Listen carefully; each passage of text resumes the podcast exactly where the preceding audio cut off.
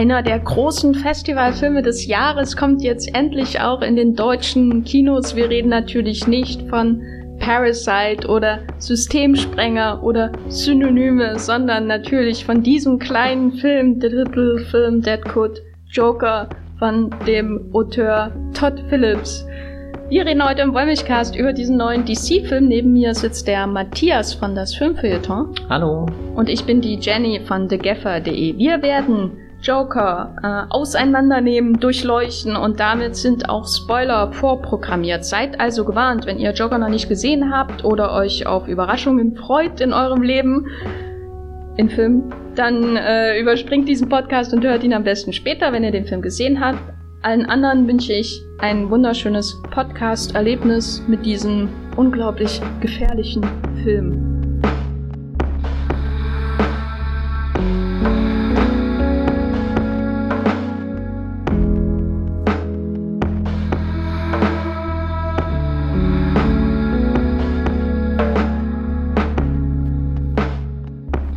Kann ja immer noch nicht so richtig glauben, dass dieser Film existiert, so wie er jetzt ist, genauso wenig wie ich glauben kann, dass er tatsächlich den goldenen Löwen in Venedig gewonnen hat und das von einer Jury, die von Lucrezia Martel of Zama Fame äh, vorgesessen wurde.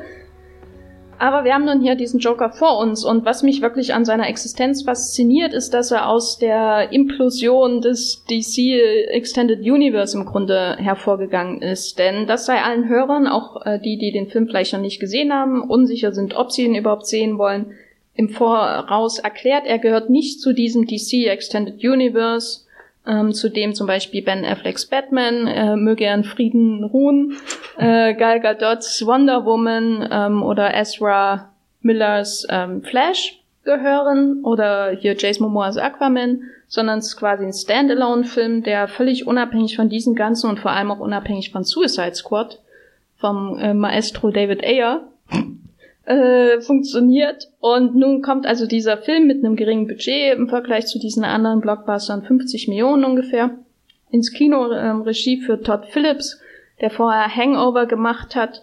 Und die Hauptrolle spielt Joaquin Phoenix, der jahrelang ähm, schon von, von verschiedenen Comic-Verfilmungsanbietern, wenn man so will, umgarnt wurde. Unter anderem hätte er beinahe mal in Doctor Strange mitgespielt. Und ich finde das immer noch, ich bin immer noch perplex, dass, dass der Film so wie er ist, existiert in diesem Kontext. Und äh, da ich keine Worte mehr finde, übergebe ich einfach mal Matthias das Wort. Äh, wie findest du denn diese Entwicklung bei Warner und DC, die jetzt diesen Film zustande gebracht hat? Ich finde es wahnsinnig spannend, was passiert. Ähm, Gerade auch so im Kontrast zu natürlich irgendwie, ich glaube, die, die, die tragische Poesie des äh, gescheiterten DC-Universums ist auch nur so schön, weil Marvel halt, also ich glaube, wir, wir reden immer ähnlich über Marvel seit einer gewissen Zeit schon, weil da verändert sich halt an sich auch nicht so, so, so die Filme kommen weiter irgendwie so, sie behalten ihren äh, Regiestab und, und die Darsteller, von denen können sie sich ja auch nicht trennen, wenn dann jetzt schon wieder Gerüchte sind, dass Robert Downey Jr. eventuell in dem Black Widow Film auftaucht, obwohl ja doch hier äh, das große Endgame nicht nur das, die, die Infinity Saga beenden sollte, sondern auch irgendwie sein Iron Man da ein, ein Denkmal setzen sollte. Aber jetzt ist dieses Denkmal schon wieder aufpoliert in einem Spider-Man-Film geworden und, und es geht immer weiter und immer weitere Filme kommen und sie sind auch immer erfolgreich. Also so ist es ist echt langweilig geworden zu jubeln, wenn mal wieder ein Marvel-Film irgendwie die Kinokassen stürmt. Bei DC finde ich das schon spannender, weil man immer so ein bisschen den Atem anhält und weiß, okay, die, die schießen da irgendwas in diesen überfüllten Blockbuster-Raum hinein und äh, gerade sowas wie Justice League hat ja vorne und hinten nicht funktioniert, also sowohl als Film als auch irgendwie als als großer Event, der der die Helden zusammenbringt und und Fans irgendwie ein ein, ein Crossover beschert, über das man sich freuen kann. Äh, ganz zu schweigen von der äh, Produktionsgeschichte und so. Mm.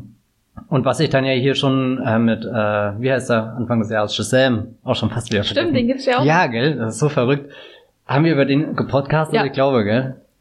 Ja, also jetzt keinen Eindruck hinterlassen. Ähm, und da finde ich Joker halt wirklich interessant. Der wirkt wild, der wirkt ein bisschen äh, eben als als ist das jetzt so nicht eine Notlösung, sondern also so unser großer Plan ist ein Berg runtergegangen, sondern oder ein Bach runtergegangen, sagt man, äh, sondern eher, naja, wir haben halt geguckt, was können wir alternativ machen, wie können wir, wir wissen ja schon, dass wir diverse Elemente in unserem Filmuniversum drin haben, die die einen deutlichen Kontrast zu dem Marvel-Film darstellen. Also wir sind düsterer, wir sind moralisch ein bisschen ambivalenter oder so und haben auch äh, Filmemacher an Bord, deren Handschrift man äh, spürt, ganz deutlich Zack Snyder zum Beispiel oder selbst James Bond blitzt ja ganz viel in seinem Unterwasserfilm, dann hier Aquaman durch. Da kann jetzt, äh, ich weiß nicht, wie John Watts das sieht, ob er seine eigene Handschrift noch erkennt, wenn er sie nie hatte. Das war ich sehr hoffe, gemein. Genau, ich hoffe, die Hörer äh, müssen jetzt innehalten, um erstmal zu googeln, wer John Watts ist, der große Regiemeister ja. des Marvel Cinematic Universe. Es, es tut mir echt leid, ich mochte den zweiten Spider-Man-Film, den er gemacht hat, nicht und deswegen habe ich ihn, glaube ich, da auf dem Kicker. Ähm, auf alle Fälle. äh, Todd Phillips wirkt ja nicht wie die erste Wahl, die man für so einen Joker-Film äh, hätte nehmen können. Auch irgendwie Joaquin Phoenix ist ja eine kleine Sensation, dass das jetzt sein, sein, sein Blockbuster-Film ist, irgendwie, mit dem er irgendwie so Kristen Stewart beschließt, nach zehn Jahren Charlie's Angels zu machen. Und Joaquin Phoenix äh, denkt sich, ja, der Joker ist das, äh, wo, wo ich da jetzt wirklich dem, dem meinem bisher größten Publikum äh, bekannt werden will und vor allem auch halt in Fußstapfen trete, die irgendwie durch Heath Ledger wahnsinnig groß sind, durch Jared Leto und keine Ahnung was verwandelt wurden.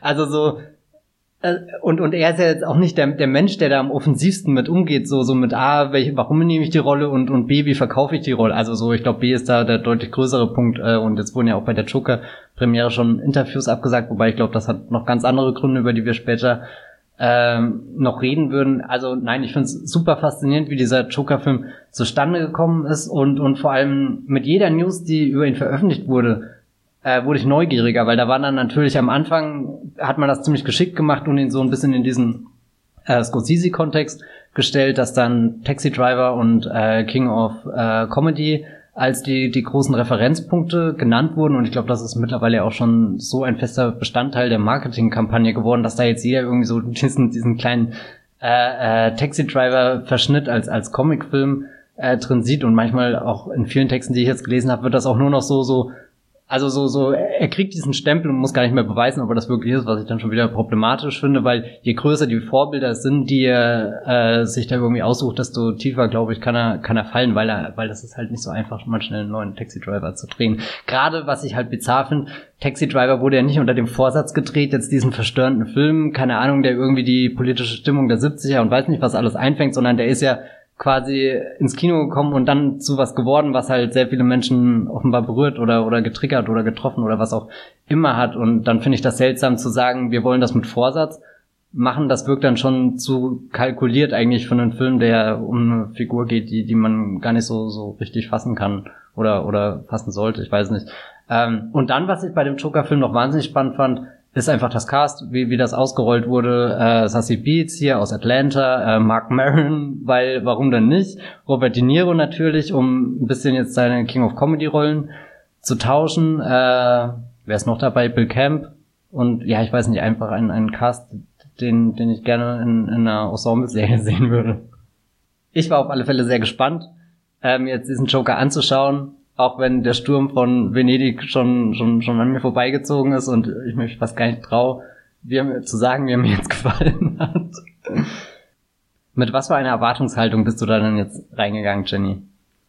Also ich mag ja das DCU, einfach weil das so viel unterschiedliche Dinge produziert, also entweder, also selbst die, die Katastrophen finde ich interessanter als alles, was im MCU passiert und das habe ich hier, glaube ich, im Podcast auch schon mehrfach so gesagt. Insofern finde ich das jetzt nicht schade, dass er ähm, damit bricht, eher so im Sinne von, das ist einfach eine weitere Ausformung dieses Chaos, was da gerade stattfindet. Und ich genieße es, solange es existent ist. Und ich finde es auch schön, dass dieses Chaos dazu führen könnte, dass Todd Phillips diese Idee herantragen konnte an Warner Brothers. Was auch immer ich an das, äh, über das Endprodukt denke, also den Film selbst finde ich es einfach schön, dass dass die CEO so schlecht funktioniert hat zu einem bestimmten Zeitpunkt, dass der Regisseur von Hangover zum Studio kommen konnte und sagen konnte, wie wäre es denn, wenn man so Standalone-Filme machen würde, die meinetwegen auch in ganz anderen Jahrzehnten spielen und völlig unabhängig sind in ihren Origin Stories von der Hauptlinie. Das war ja wirklich seine Idee,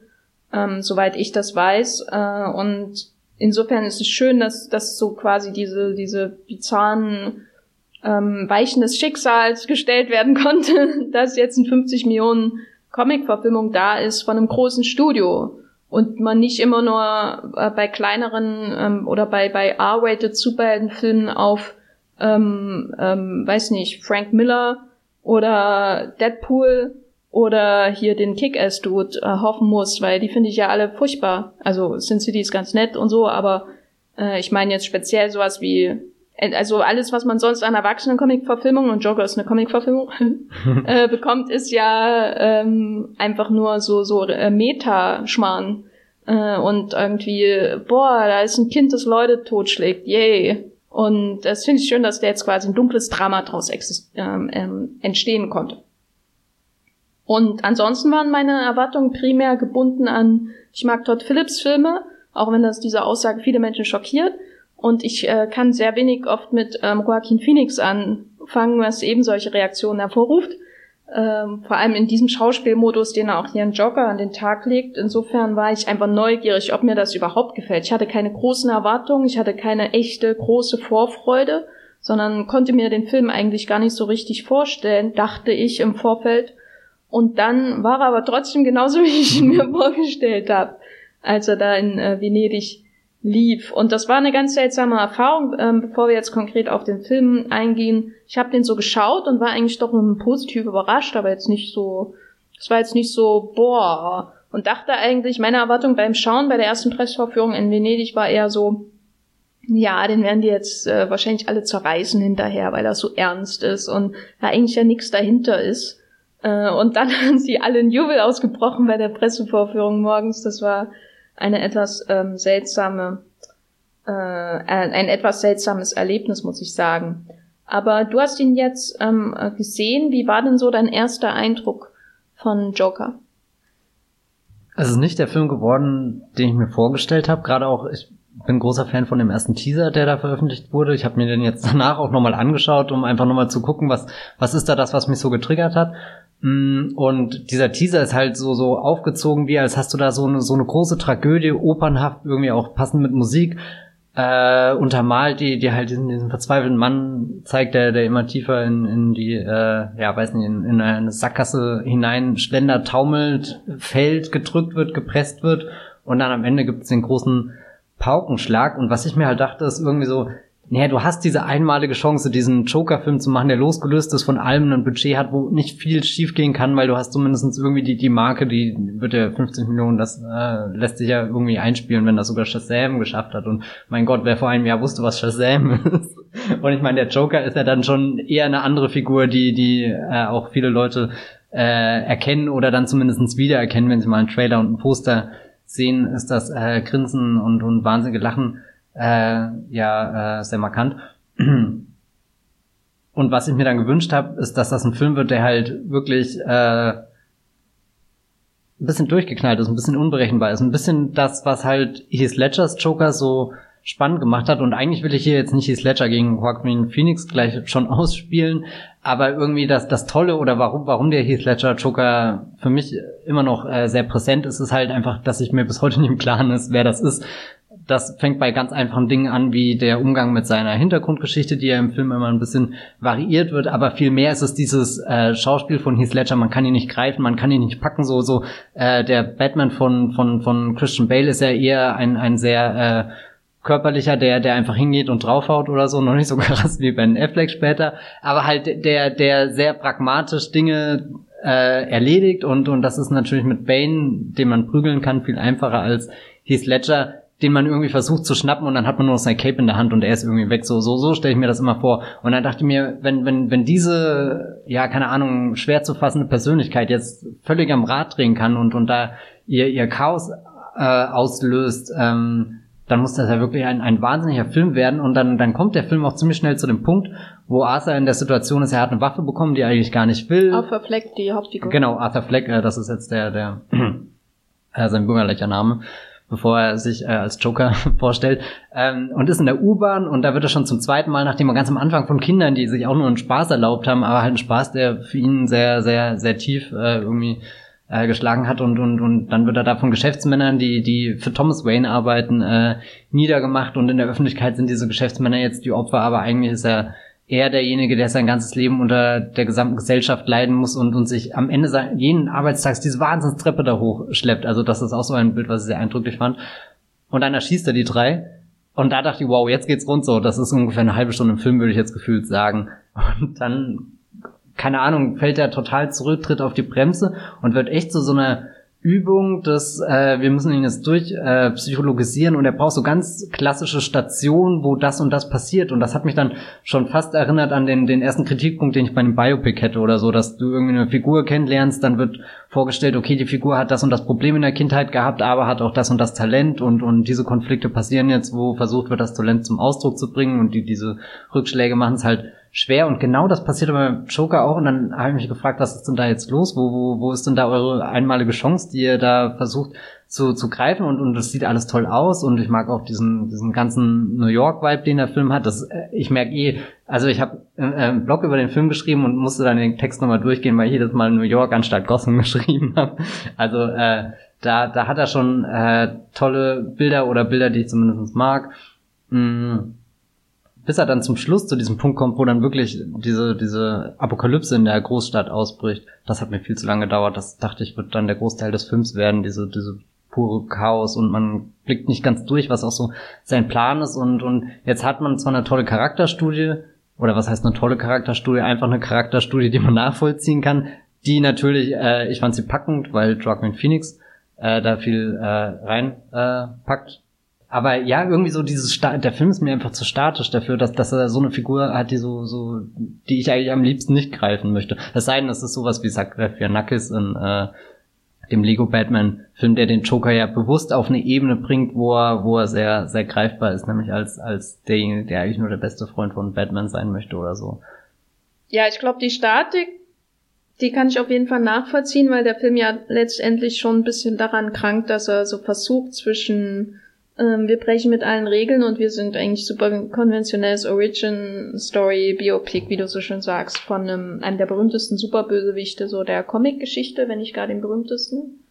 Und ich muss sagen, dass ich den Joker an sich halt ähm, auf dieser Ernst, also ich will den eigentlich nicht in dieser Art überhaupt sehen. Also mhm. ich mag den Joker als Filmbösewicht, auch wenn ich glaube, dass er absolut überstrapaziert ist und ich bin auch kein Fan von weder Jared Leto noch dem Ledger Joker, sondern ich mag ihn eigentlich am liebsten, wenn wirklich noch so, so das Joker-Element zu erkennen ist, also dieser Spaß, dieser erzwungene natürlich, aber letztendlich dieser Spaß, dieser Harlequin, der ähm, den Spaß so weit treibt, bis es weh tut. Also ich bin halt aufgewachsen mit dieser Batman The Animated Series und dem Joker von ähm, Jack Nicholson im Tim Burton Film in dem ersten.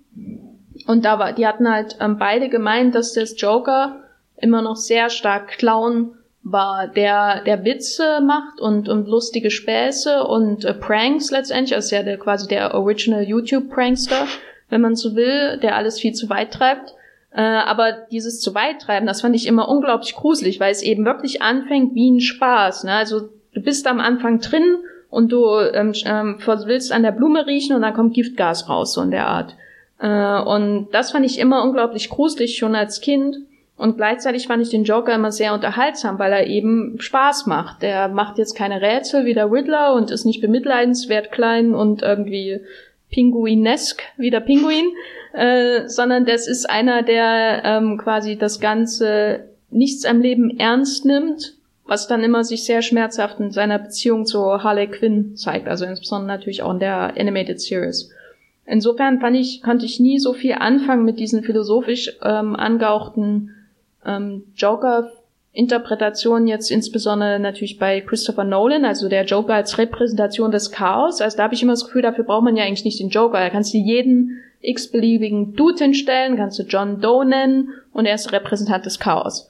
Also da braucht man nicht den Joker dafür. Auch wenn ich bestimmte Aspekte des Films durchaus mag äh, und ihn als Bösewicht zum Teil, wenn er nicht gerade äh, komplett im Overacting äh, äh, aufgeht.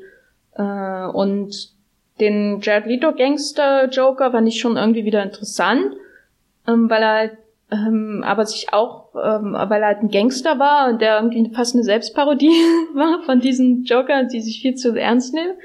Und die waren mir aber alle jetzt nicht so interessiert. Und jetzt kommt halt der, der, der Joaquin Phoenix daher, der das auch wieder so ernst nimmt. Und ähm, bei, ich meine, bei dem Film muss ich zumindest ihm zugutehalten, dass er den Comedy-Aspekt wieder in den Vordergrund rückt, mit dem ähm, gescheiterten Comedian äh, Joker, der daraus quasi zum Superbösewicht wird, aus seiner Unfähigkeit, die Aufmerksamkeit aus einem anonymen Publikum zu generieren, die ihn glücklich machen würde, seiner Vorstellung nach. Also zwingt er sie quasi dazu, ihm die Aufmerksamkeit zu schenken. Also letztendlich ist er ja auch noch ein Comedian, der die Leute mit einer Waffe bedroht. Also so seine ganze Strategie dann sieht ja so im Grunde aus. Ähm, und das finde ich auf jeden Fall interessant, dass es dahin wieder zurückgeht, aber gleichzeitig muss ich sagen, ich fand den Film auf jeden Fall mm, irgendwie interessant in seiner ganzen, ja doch, letztendlich ist er ja schon irgendwie originell, obwohl er ähm, viel an Vorbildern klebt, aber gleichzeitig habe ich mich schon gefragt, warum muss es jetzt eigentlich ein Joker-Film sein? Und nicht ein Film über jeden x-beliebigen Loner, Taxi-Driver, Serienkiller, der auch eine Mutter hat, die ihn irgendwie als Kind missbraucht hat oder was weiß ich. Also, was prädestiniert ihn jetzt dazu, ihn wirklich Joker zu nennen? Und ist es nicht vielmehr so, dass der Film letztendlich darunter leidet, dass er schon Joker heißt und dementsprechend auch äh, bestimmte Verbindungen herstellen muss zu dem Universum, dessen Teil er eigentlich gar nicht sein will. Ja, schon. Wobei ich das prinzipiell erstmal reizvoll finde, irgendwie so. Ich, ich mag das, wenn man so ein bisschen neben der Geschichte hin und her denkt und, und gerade die, äh, hier, was du, auf was du jetzt angespielt hast, sind ja die ganzen Bezüge, die er zu der klassischen Batman-Geschichte hat mit äh, Bruce Wayne äh, verliert irgendwann seine Eltern nach dem äh, Operngang, der fürchterlich langweilig ist oder mit Fledermäusen ausgestattet und er hat deswegen Angst, je nachdem welchen Film man gerade guckt.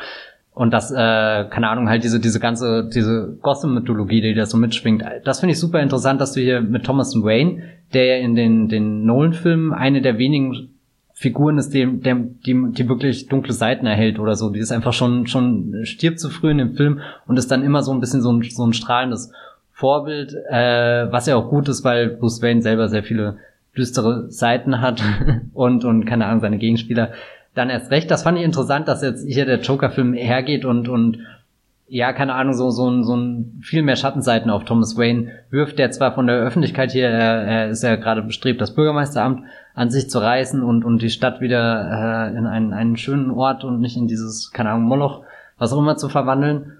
Mm, und Arthur Fleck, äh, keine Ahnung, hat ja, hat ja durch seine Mutter da schon eine persönliche Geschichte dahin, die irgendwie für die Wayne-Familie schon mal gearbeitet hat und dann kommt so nach und nach hier raus, äh, oder, oder zumindest behauptet die Mutter, dass äh, der, der Arthur Fleck der Sohn von äh, äh, Thomas Wayne sein könnte, was natürlich von allen Seiten offiziell abgeschlagen wird. Und Arthur Fleck spielt dann selbst so ein bisschen äh, Sherlock und äh, ermittelt in seinem eigenen Fall, bis er Brian Tyree Henry, der da auch mitspielt in diesem Film. Also eigentlich so so so. Eigentlich so. hat nur Natasha Leon gefehlt, die ihm irgendwo einen Passierschein gibt. Das wäre gut. Oh, überleg mal, er geht da in die New Yorker U-Bahn und seine Metro-Card funktioniert. Ah, ich habe schon wieder New Yorker U-Bahn gesagt. Pardon, aber egal, seine U-Bahn-Karte funktioniert einfach nicht. Äh, und Natasha Leon äh, zeigt ihm dann, wie, wie er sie richtig durchzieht, weil er hat sie zu hastig zu schnell durchgezogen. Weißt du, so ein typischer äh, Joker-Move und ja, nee, guter Geld. Aber generell finde ich, sollte der Film irgendwo eine Geldbuße bezahlen dafür, dass er sein tolles Cast so verschwendet. Oder, oder ihm einfach nicht mehr Szenen gibt. Andersrum, andersrum ist halt Croc mit Phoenix sehr groß in dem Film, was das vielleicht wieder ausgleicht, ich weiß es nicht. Also ich würde sagen, er ist zu groß. Er ist zu, also nicht körperlich zu groß, aber zu präsent. Okay, aber zurück zu, zu der Batman-Mythologie. Lenkt ihr jetzt ab oder, oder äh, ich weiß nicht, ist sie bereichernd. Ich hatte manchmal das Gefühl, er muss so ein paar Stationen abarbeiten. Also jetzt abgesehen von der Joker-Psychologisierung, dass wir die Szene noch drin haben, wo, wo äh, Thomas Wayne dann stirbt mit seiner Frau und Bruce Wayne, keine Ahnung, die hat man jetzt schon so oft gesehen.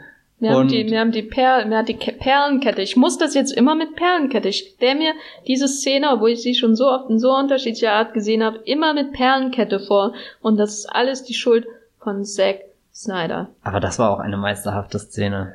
Also so, ich meine, wenn Alec Baldwin den äh, Thomas Wayne gespielt hätte, finde ich das noch toller. Das war ja auch mal irgendwann geplant, glaube ich. Ich hatte halt immer das Gefühl, er, er hat da eine interessante Idee mit diesem Thomas Wayne Charakter, dass er den so reinbringt und halt wirklich den, den obersten Menschen in Gotham und den untersten Menschen in Gotham. Irgendwie gibt es da Schnittpunkte, wo die zusammenkommen und wo es auch ein bisschen explosiv und gefährlich wird. Äh, dann gibt es ja auch eine, zuvor schon mal so eine Opernszene, wo ich schon dachte, oh, jetzt wird das so ganz nebenbei irgendwie ein bisschen eingestreut.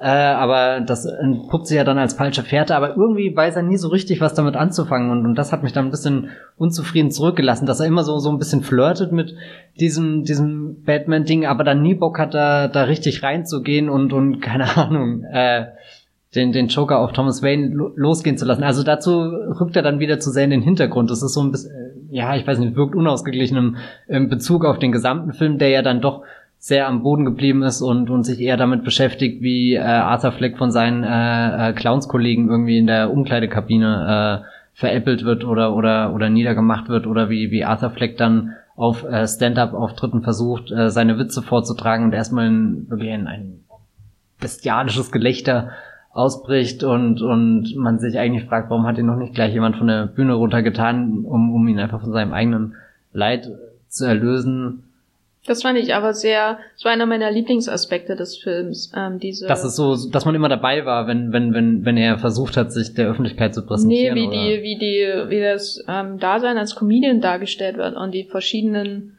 das Gefühl mit ihm auf der Bühne komplett ausgeliefert zu sein, äh, sowohl hier in den Comedy Clubs ähm, als auch dann natürlich bei Murray, nee, heißt er Murray? Halt die Figur mhm. der Late Night Show dem Tonight Show Ersatz oder dem Johnny Carson Versatz, äh, äh, ähm, Verschnitt, der da eine Rolle spielt. Also dieses, also die, die Bühnenszenen mit ihm fand ich wirklich sehr gut, ähm, wie, da, also da wirkte der Film eigentlich für mich mit am unerbittlichsten, dass äh, dieses äh, Open Mic mäßig, jeder kann darauf hochgehen, aber sich auch komplett bloßstellen und dann wird es natürlich noch ähm, gefilmt und macht wird macht noch alles irgendwie viel schlimmer und gleichzeitig ist man aber so nah an seiner Figur dran, dass man die nur die verzerrte Perspektive Perspektive dieses Ereignisses ähm, kennenlernt und das fand ich eigentlich sehr schön. Da ist er auch, glaube ich, am nächsten dran an The King of Comedy. Also das war der Film schien mir sowieso immer näherer Verwandter als Taxi Driver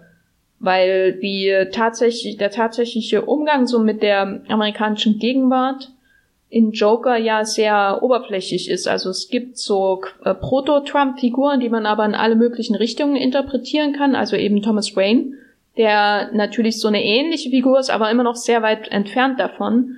Und dann diese ganze Eat the Rich-Mentalität dieses äh, Aufstandes dann, die ist so oberflächlich und entideologisiert letztendlich, dass das für alles stehen kann. Gleichzeitig habe ich nicht das Gefühl, dass es so ein Film ist, also es gibt ja Filme, die, die können für alles stehen, die können von jeder Seite interpretiert werden ähm, für ihre Zwecke. Und das macht sie irgendwie besonders, weil da eben doch eine Tiefe ist, die man niemals richtig greifen kann. Ne?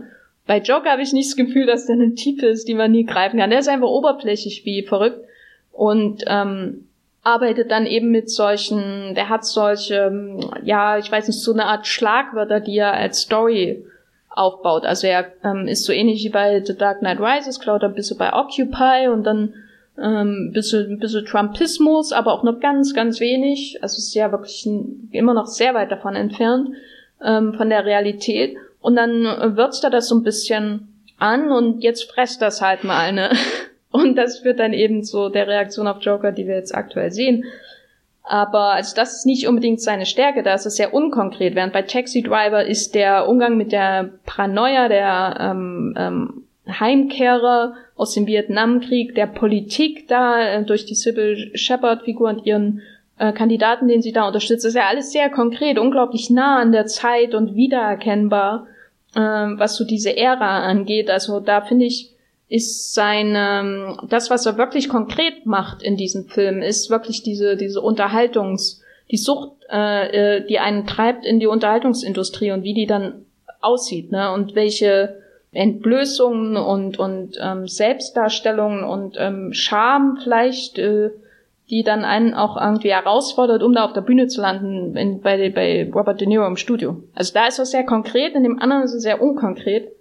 Und deswegen ist für mich King of Comedy, der sich ja mit denselben Thematiken beschäftigt, da ist er wirklich am ehesten nah dran. Taxi Driver sehe ich nicht, immer noch nicht. Weil Taxi Driver ist jetzt nicht mein Lieblings-Scorsese, aber Scorsese.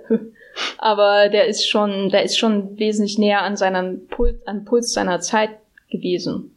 Ähm, und ist da immer noch, während Joker einfach nur wie eine gegen die Wand geworfene äh, äh, Ansammlung von Ideen ist, wo ein paar Sachen kleben bleiben Und die kannst du sehr leicht abziehen und da ist nichts dahinter.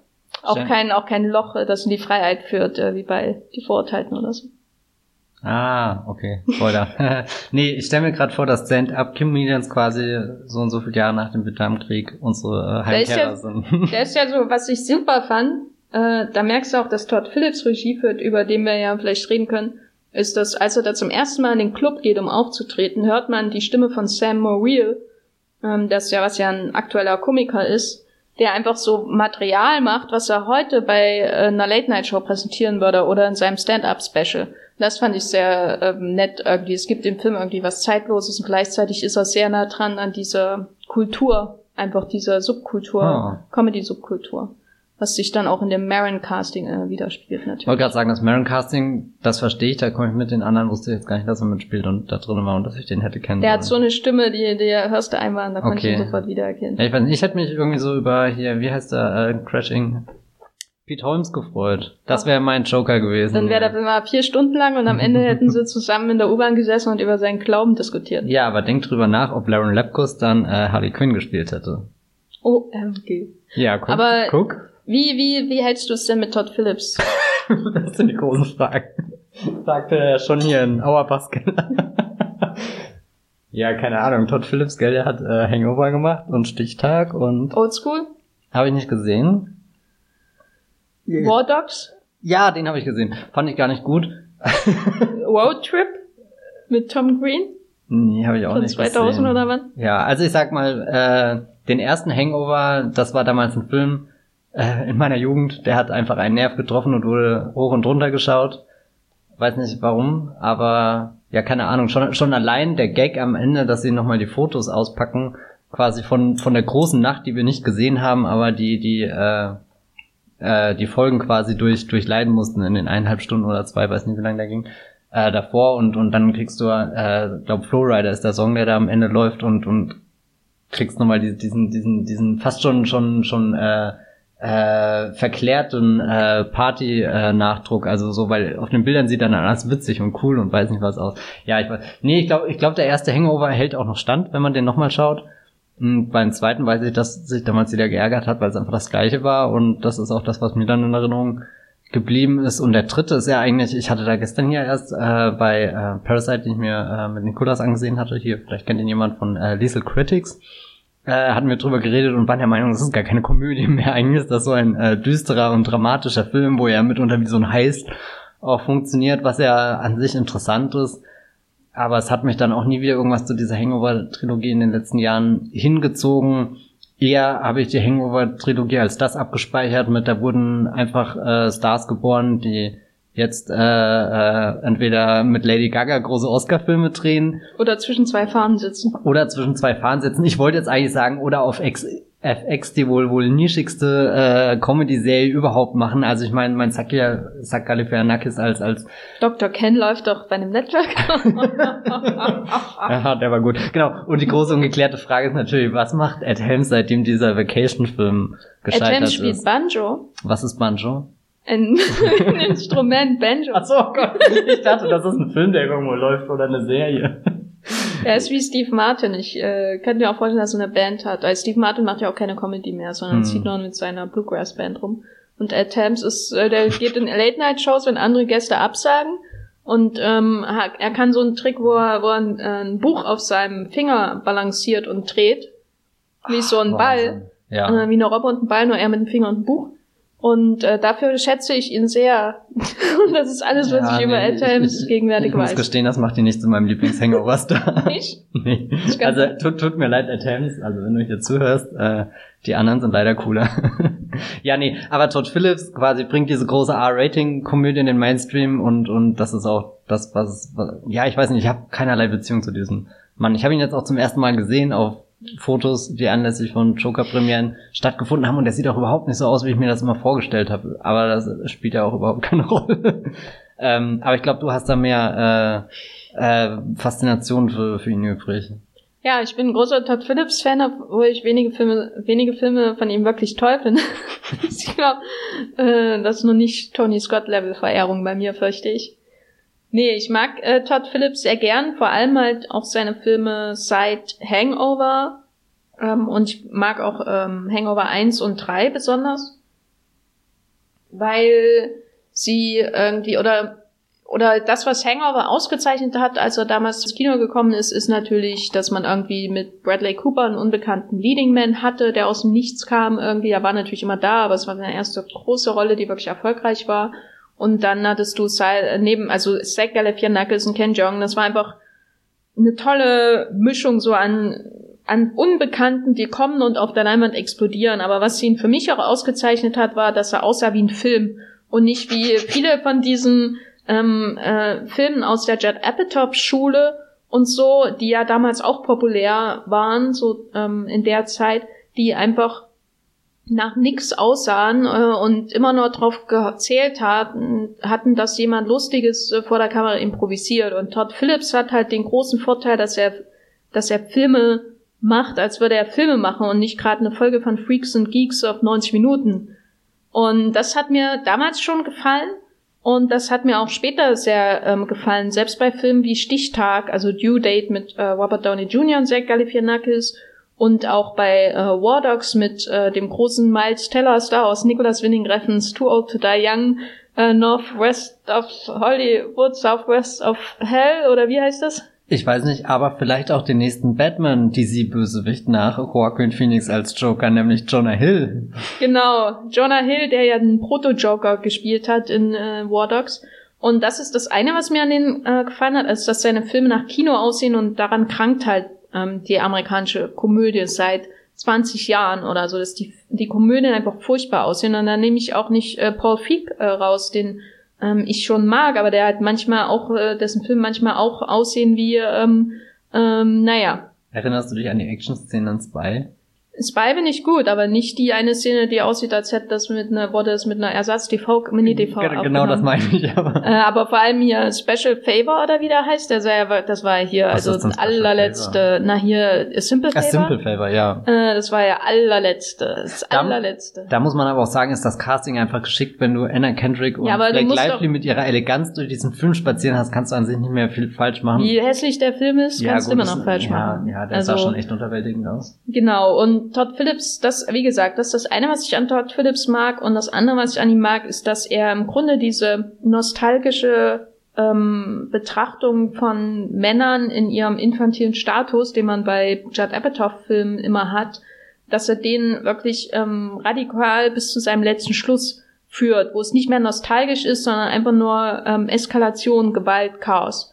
Und das hast du bei Hangover, ähm, insbesondere natürlich durch die Figur von Zach Galifianakis, ähm, das hast du bei Due Date ähm, nochmal viel, viel, viel, viel, viel schlimmer durch die Figur von Zach Galifianakis, der ja an einer Stelle Robert Downey Jr. Äh, anschießt im Auto. Mhm. Einfach so. Und das sind halt so Momente, wo man, äh, klar kann man das als billigen Gag abtun, aber für mich ist das immer sowas, wo bei Philips der, der Humor halt irgendwann wehtut und man nicht mehr weiß, ist das jetzt überhaupt noch zum Lachen, weil das ist doch komplett asozial und äh, soziopathisch, wie sich diese Figuren, also insbesondere die Galifianakis-Figuren, aber auch die Figur von Jonah Hill in War Dogs, wie die sich verhalten. Und das finde ich aber immer schön, weil ich hasse halt, also hassen ist übertrieben, aber ich bin halt schon sehr angenervt von diesen äh, oh, infantile Männer und oh, dann muss eine Frau kommen, um ihn irgendwie äh, zu erziehen, wie 90% aller Judd Apatow-Filme. Das finde ich so nervig. Aber, und dann gibt's ja noch, was noch viel schlimmer ist, weil Judd Apatow macht ja durchaus manchmal gute Filme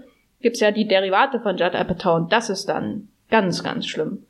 Ähm, ja, aber es ist ja kein Judd Apatow Podcast hier. Und jedenfalls, insofern war ich sehr gespannt, weil, ähm, und da hatte ich dann schon das Gefühl, dass ähm, Joker sich sehr gut in sein Werk einfügt. Ja, im Grunde die Joker-Figur, so wie sie von Joaquin Phoenix gespielt wird, wie die seriöse, also seriös im Sinne von Drama, Version von so einer Zach Galifianakis-Figur ist, die keine Freunde hat und sich deswegen in dieses äh, Leben einnistet von Bradley Cooper und Co. und der Nacht komplett ins Chaos stürzt, nur ist es halt hier Gotham und ein paar Leute sterben dabei. Das ist einer meiner Lieblingsaspekte des Films, dass, dass es sich so gut da einfügt und ähm, der Joker eigentlich wie eine, wie eine weitergedachte Todd Phillips Figur ist letztendlich. Ähm, hätte ich jetzt Zach Galifianakis lieber in der Rolle gesehen, auf jeden Fall. Und er hat ihn ja schon mal gesprochen in dem Lego Batman Film. Insofern es war alles da. Ja, es war alles da, was man braucht. Und, und, und ich meine, in, in, in, er macht seit vier Staffeln in Baskets nicht anders, als das, das Make-up aufzulegen. Also was ist schiefgelaufen? Aber jetzt haben wir ähm, diesen Joker und diesen Todd Phillips äh, und das Scorsese-Element. Wie hast du das denn aufgenommen, dass er so wirklich so, also du sagst ja, der Film ist sehr statisch teilweise, wo du ähm, Dynamik erwartet hättest dass es sich schon sehr auf diesen Psychodrama-Engel ähm, versteift. Na, das finde ich schon sehr stark, weil er nimmt das ja ernst. Also so, so, er macht sich nicht über, oder, oder er lässt sich nicht zur Karikatur werden, sondern da hatte ich schon das Gefühl, da ist er wirklich interessiert.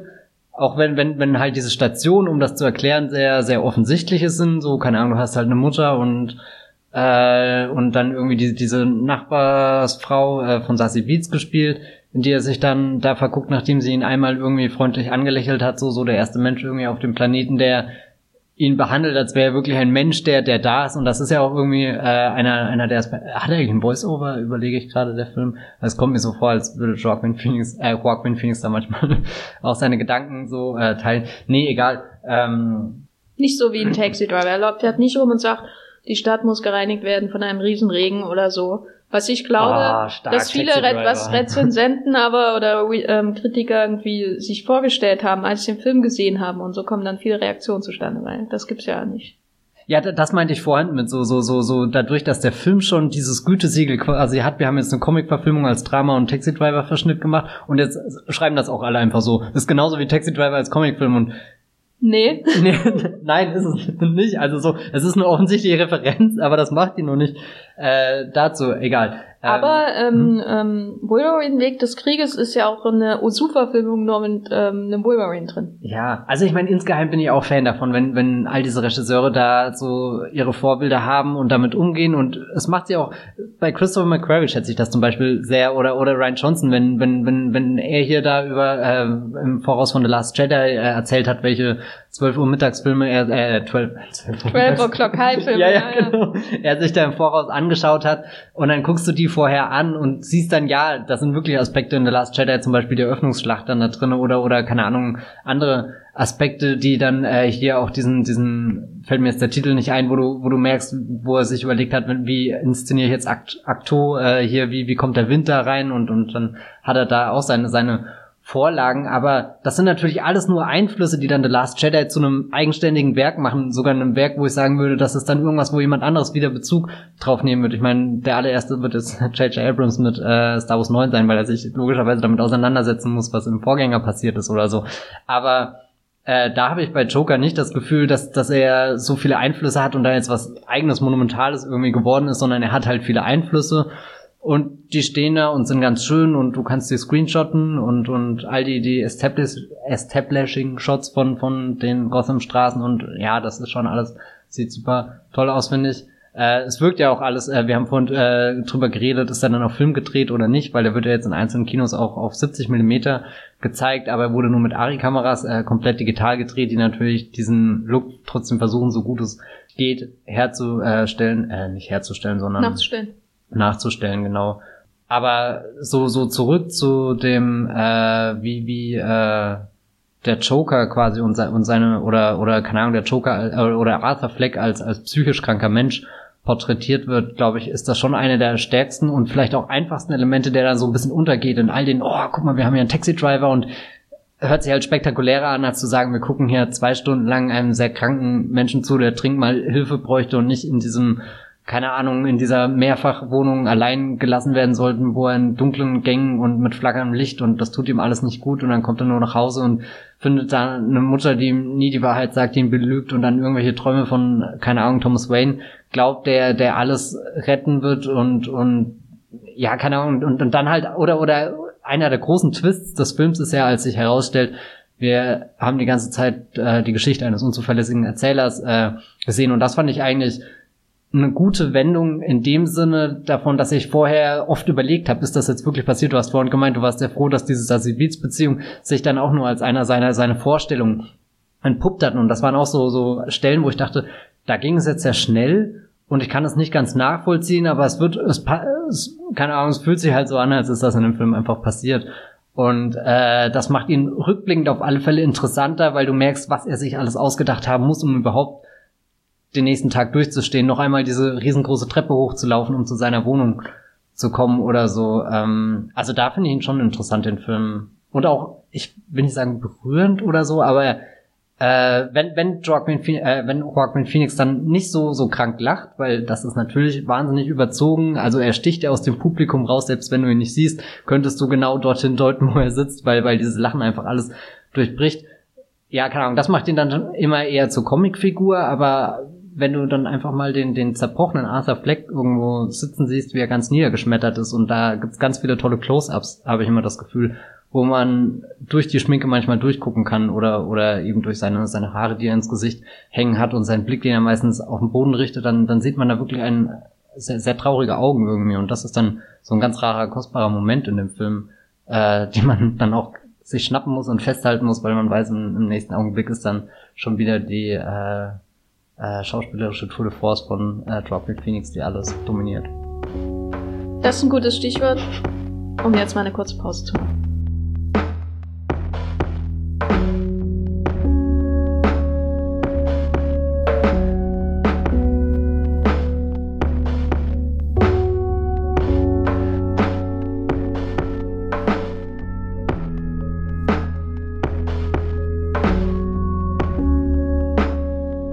Hast ihn vorhin schon erwähnt, der Joaquin Phoenix, der Master des äh, schauspielerischen Ausdruckstanz nach diesem Film. es kam mir manchmal vor wie ein, ein äh, Musical ohne Musik. Score äh, mit ähm, Liedern, die gesungen werden. Und ich glaube, in meinem Text aus Venedig hatte ich das auch irgendwie so umschrieben oder seine Figur zumindest, dass er manchmal wirkt, als wäre er irgendwie an so einem Musical-Set, aber er ist der Einsa Einzige, der den den richtigen Einsatz weiß und alle anderen haben keine Ahnung, was sie mit ihm anfangen sollen.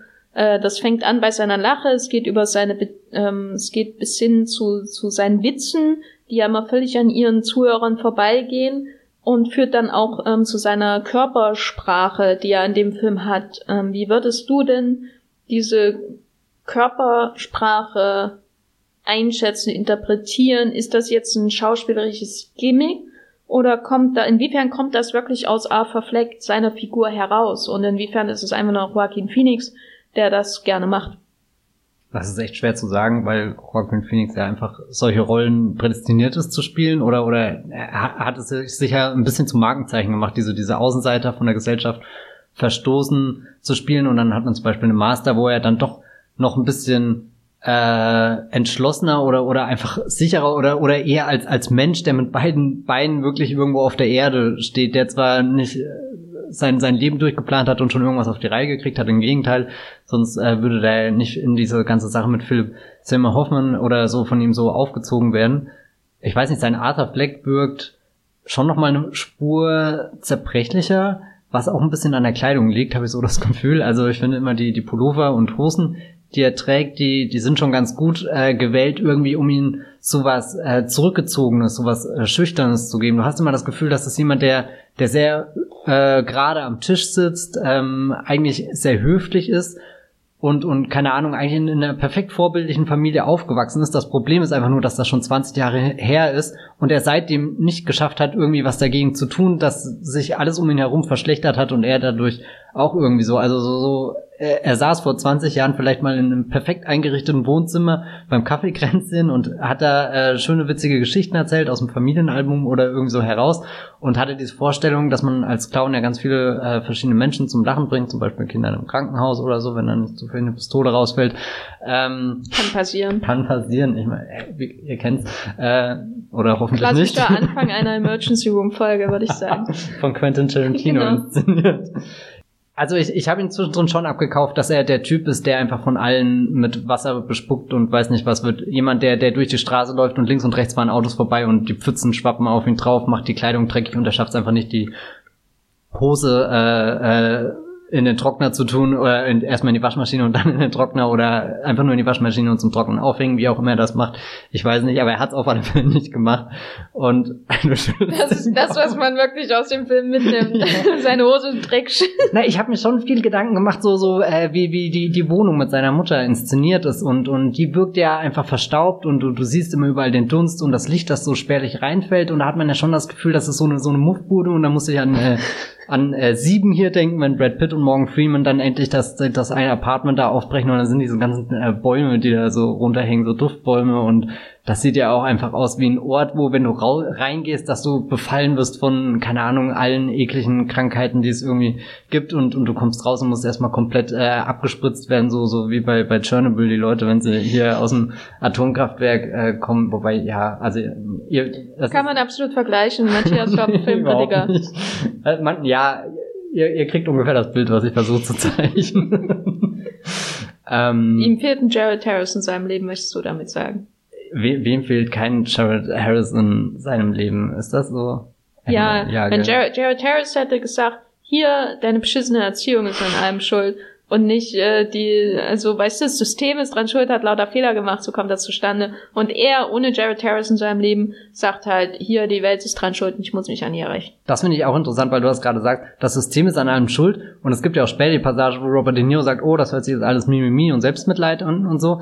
Und aber und ich glaube, da kommt eben sehr viel Joaquin Phoenix Performance aus Arthur Fleck, äh, eben wo sich das schon vereint, äh, da, da, dass man eben me merkt, warum er es nicht schafft, die äh, Ärmel hochzukrempeln, zum Friseur zu gehen, sich einfach mal die Haare zu schneiden oder so. Das könnte ja also nicht, dass das sein Leben grundlegend verändert, aber einfach so so so so irgendwas ändert äh, und und also so so da, das habe das hat mir der Film schon nahegebracht, warum das für ihn nicht möglich ist, aus diesem aus dieser Spirale auszubrechen.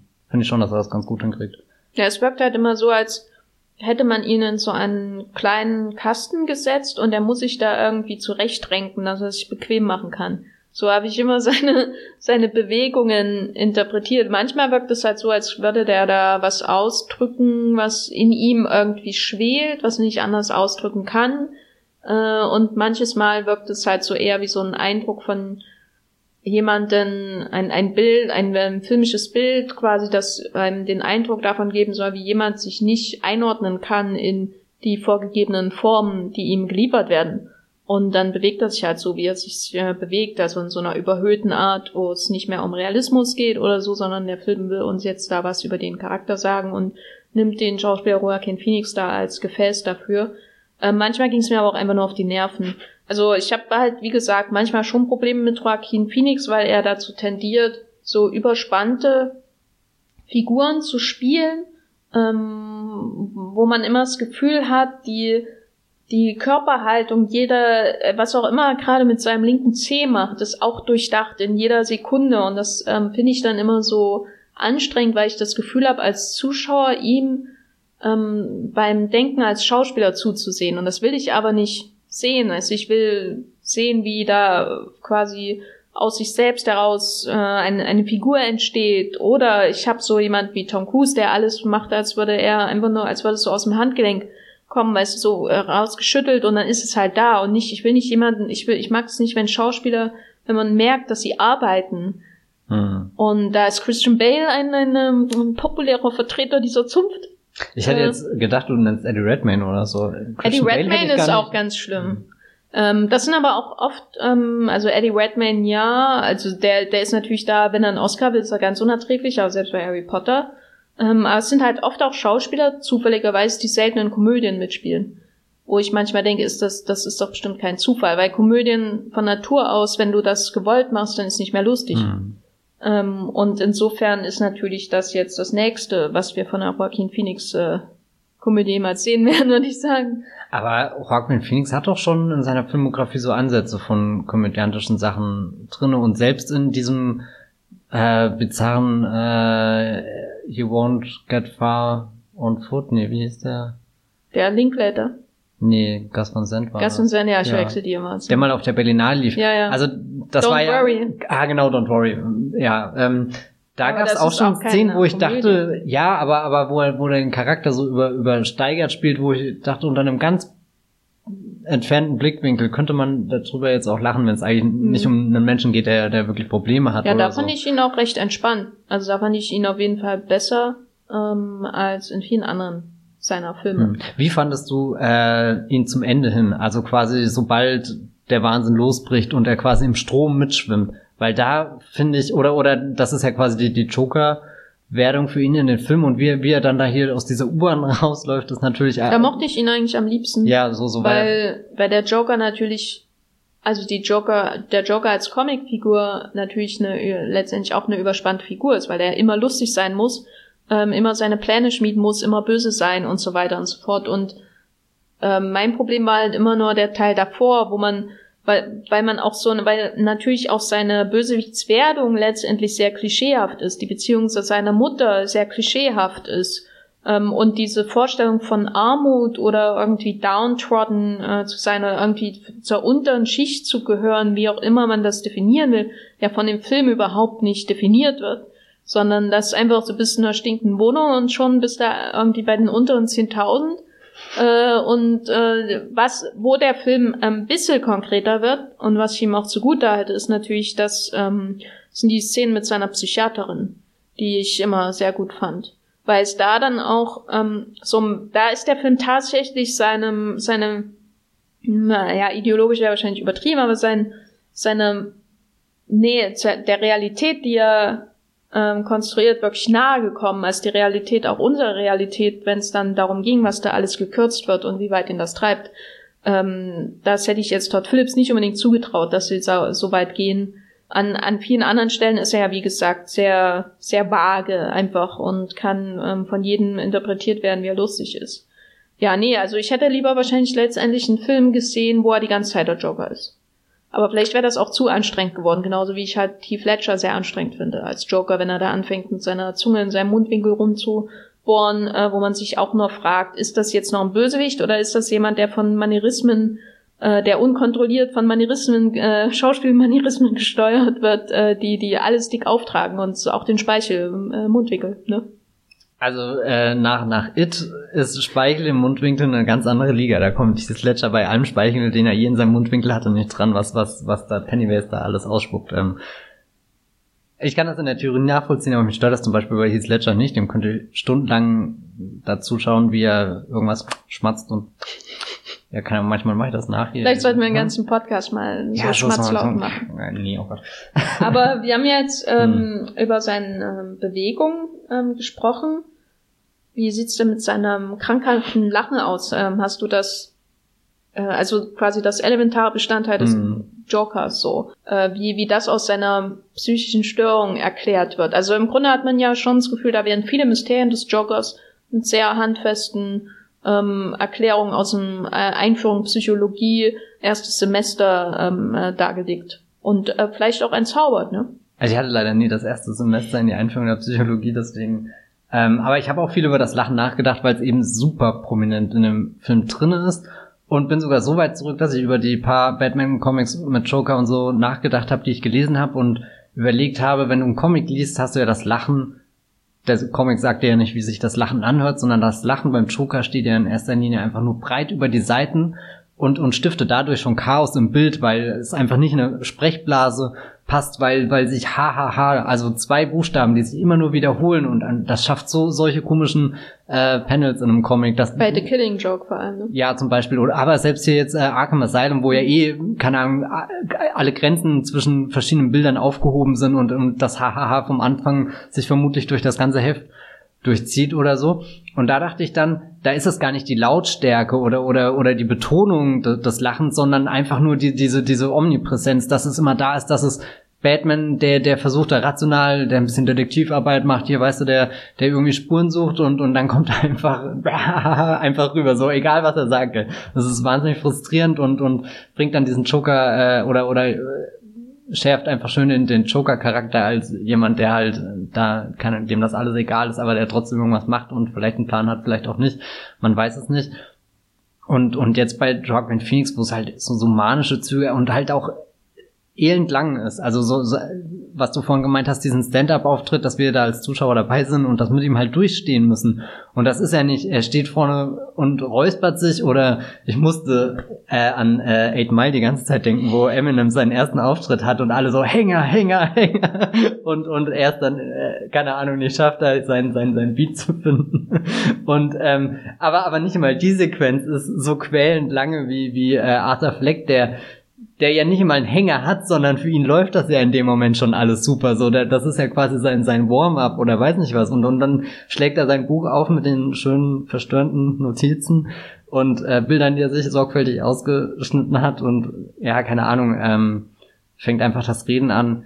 Ich weiß nicht, ob ich ein Fan eigentlich von diesem Lachen bin, aber es bringt halt schon den Effekt mit, glaube ich, den, den soll. Also so, so ich habe mir nicht diese ganzen Berichte vorher durchgelesen, wo Hawkman Phoenix erklärt hat, welche Inspirationen er dieses Mal für das Lachen hat und wie sich das von anderen unterscheidet. Da bin ich leider kein äh, Experte auf dem Gebiet. Und ähm, ich finde auch nicht, dass das Lachen die das definierende Element des Jokers für mich ist. Also so, es gehört dazu, aber genauso irgendwie wie für mich ein bisschen die Schminke, die, die nach und nach verläuft und, und ihn von irgendeinem oder, oder das fand ich generell sehr interessant, wie, wie wie gerade verschiedene Clowns im Kino haben. Einmal Pennywise, der ja in den It-Verfilmungen perfekt geschminkt ist, einfach nur. Also da, da verläuft ja nie was. Selbst wenn er eben so viel Sabber im Mund hat und das links und rechts runterläuft und, und egal in welche äh, Figur er sich verwandelt, er kommt immer wieder zu dieser perfekten äh, Pennywise Form zurück mit den langen, schlachsigen äh, Armen, die die rumschwenken und das Joker-Make-up, was, was er, also er sieht ja am Anfang als Clown schon super creepy aus, wie irgendjemand, den halt nicht in der Gasse begegnen möchtest. Und, und wie, wie, wie trotzdem, wie sorgfältig er sich das Make-up jedes Mal aufträgt, wie, wie viel Hingabe da im Endeffekt drin steht und wie, ja, erschreckend das dann aussieht, bevor es verläuft und dann verläuft und dann ist es noch schlimmer. Das so, so in der gesamten Summe ist für mich irgendwie eher das Joker-Bild. Ich weiß nicht, äh, findest du das Lachen jetzt super entscheidend? Ich finde es schon sehr wichtig für einen Joker. Und ich fand es im Kontext des Films, also es hat mich jetzt nicht gestört, dass sie das so profan letztendlich erklärt haben mit einer Störung, für die er sogar eine Karte hat, die er seinen Busmitfahrern geben kann. Die sogar einlaminiert ist, das ist die der laminiert ist, ja, ist ja Aber bei epileptischen Anfällen auch oder solchen Sachen so. Echt, das hat man? Okay, das wusste ich nicht. Nee, also ich glaube, das Lachen ist wahrscheinlich noch so einer der stärksten Aspekte von seiner Performance von Joaquin Phoenix. Also ich hatte jetzt, ich fand die jetzt nicht furchtbar oder so, oder ich fand es halt nur manchmal wirklich, ähm, manchmal ging es mir halt sehr auf die Nerven, an anderen hatte ich das Gefühl, dass es sehr gut passt in so dieses ganze Problem, dass er in das Leben nur hineinpasst, wenn er irgendwie performt. Und das eben oft, wenn er nicht auf einer Bühne steht. Also das ist eben, ja, er, er versucht, äh, also das hat der Film schon recht gut darstellen können, diese Unfähigkeit irgendwie man, man selbst vielleicht zu sein und deswegen in diese, diesen Performance-Modus überzugehen, wo man dann anfängt, dumme Witze zu erzählen, die nicht lustig sind, ähm, oder sie in Kontexten zu erzählen, wo niemand erwartet, dass ein Witz erzählt wird und dann eben ausgerechnet auf der Bühne vielleicht auch eher selbst zu sein, ne? Das ist dann der, der Widerspruch des Ganzen, wo er dann auch sein Lachen nicht mehr äh, nicht kontrollieren kann bei seinem ersten Stand-up-Auftritt ich habe ja vorhin gesagt, ich mag den Jogger nicht so als philosophische Anwandlung wie bei The Dark Knight. Ähm, da, das finde ich irgendwie uninteressant. Ähm, insofern fand ich es durchaus sinnvoll, dass sie ihm so offensichtliche, alles erklärende Krankheit, so ein Krankheitsbild gegeben haben, ne, womit du ähm, jeden Aspekt im Grunde des Joggers auf, auf eine, hm. eine Quelle ähm, zurückführen kannst. Also alle Symptome, die man sonst auf, ähm, die man sonst irgendwie philosophisch ergründen müsste, ähm, wie bei Christopher Nolan werden hier halt auf einen sehr profanen Grund, äh, Krankheitsgrund zurückgeführt. Und das fand ich irgendwie schön. Es wirkte manchmal wie so eine Absage an dieses Mysterium, was an den, über, um den Joker gemacht wird.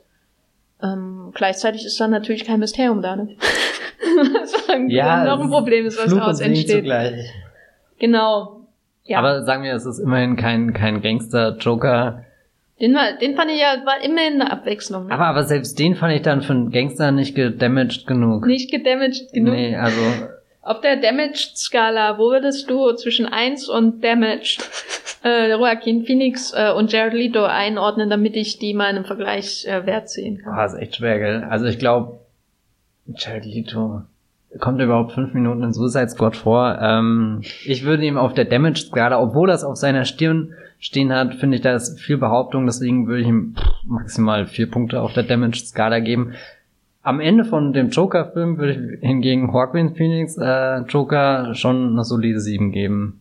Würdest du Joaquin Phoenix Joker gerne im anderen Film sehen, äh, in seiner Endform, die er am Ende von Joker erreicht? Ja, tatsächlich. Also ich habe mir wenige Dinge so sehr gewünscht, wie dass der Film einfach länger geht am Ende. Ich habe gar nicht mehr geglaubt, dass er überhaupt zu diesem Level an Eskalation irgendwie kommt. Ich dachte, die Szene im Studio würde es den Höhepunkt äh, bilden und und dachte irgendwie die diese diese Massen, die die da Downtown oder Uptown oder wohin auch immer strömen, äh, dass die äh, dass das einfach so so äh, Teil des Set Pieces war. Er wird von den Cops verfolgt und kann dadurch entkommen. So, ich hatte nicht damit gerechnet, dass der Film nochmal darauf zurückkommt, weil all diese gesellschaftlichen Bewegungen, die er hat und seine Geschichten, die er mit Ratten und weiß nicht immer erzählt, die sind ja dann doch immer sehr auf die Fernsehbildschirme beschränkt und laufen eher so so parallel mit, dass du als Zuschauer halt noch irgendwas nebenbei hast, um dir ein größeres Bild von Gotham, der Stadt, was ist da gerade loszumachen.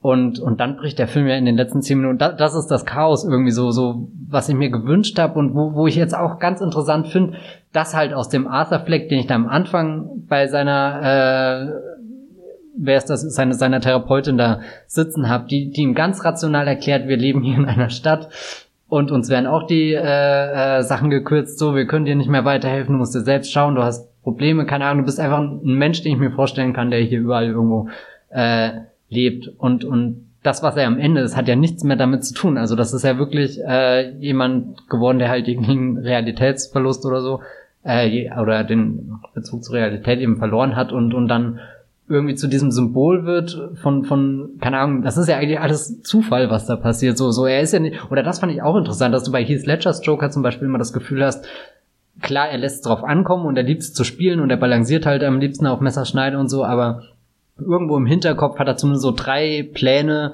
und wenn A nicht funktioniert, wird B schon funktionieren und selbst dann hat er immer noch C, um den größtmöglichen Schaden irgendwie anzurichten oder so. Aber bei, bei äh, was auch immer Arthur Fleck in Gang gesetzt hat, keine Ahnung, er würde ja im Endeffekt selbst von dem, dem, dem, dem, äh, dem Krankenwagen gerammt und dann zufällig von dem Fahrer des Krankenwagens halt aus dem Polizeiauto rausgeholt und liegt dann da, er könnte auch tot sein, dann wird halt die Masse weiterziehen, irgendwann nach einer halben Stunde und die Feier um die, keine Ahnung, brennenden Mülltonnen irgendwo anders äh, fortzusetzen. Da ist der Film irgendwie äh, in äh, Cosmopolis reingeraten. Finde ich sehr schön hier, diese Szene, wenn Robert Pattinson durch das Auto fährt, um ihm herum, die, die alle Leute äh, total am Rad drehen und, und keine Ahnung, die, die das Auto mit, mit Graffiti zumalen und angenommen, er würde aussteigen, würde wahrscheinlich auf der Stelle totgetrampelt werden oder so. Oder hm. Project X, der von Todd Phillips produziert wurde. Ah, okay, ja.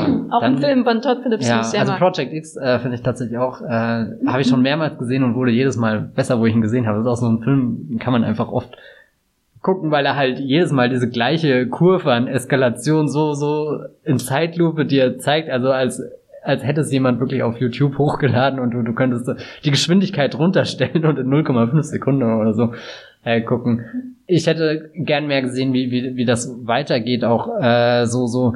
Und, und eigentlich in, in, in meiner Vorstellung, ich habe ja ganz am Anfang gesagt, ich habe mir immer einen anderen Vor Film vorgestellt. In meiner Vorstellung habe ich nie damit gerechnet, dass er den Film überlebt, ehrlich gesagt ich dachte immer, er, er stirbt da am Ende und, und also so, so, und, und das nicht geplant oder irgendwie in einem heroischen Moment oder so, sondern halt einfach, ja, keine Ahnung, da bricht halt jetzt das pure Chaos aus. Oh, und ich muss noch oft an äh, Strange Danes von Catherine Bigelow denken, wo er da weiß nicht, der, der Film hat eh so eine komische Atmosphäre und, und du kommst da rein und alle Menschen sind schon in irgendeiner Stimmung und das steigert sich ja dann auch zu, zu eben der großen Jahrtausendwende, wo keiner weiß, bleiben jetzt die Computer stehen oder geht die Welt direkt unter, was, was machen wir am Times Square, sind einfach nur, nur Massen da und da hätte ja auch jeden Augenblick alles schief gehen können und tut es ja teilweise auch.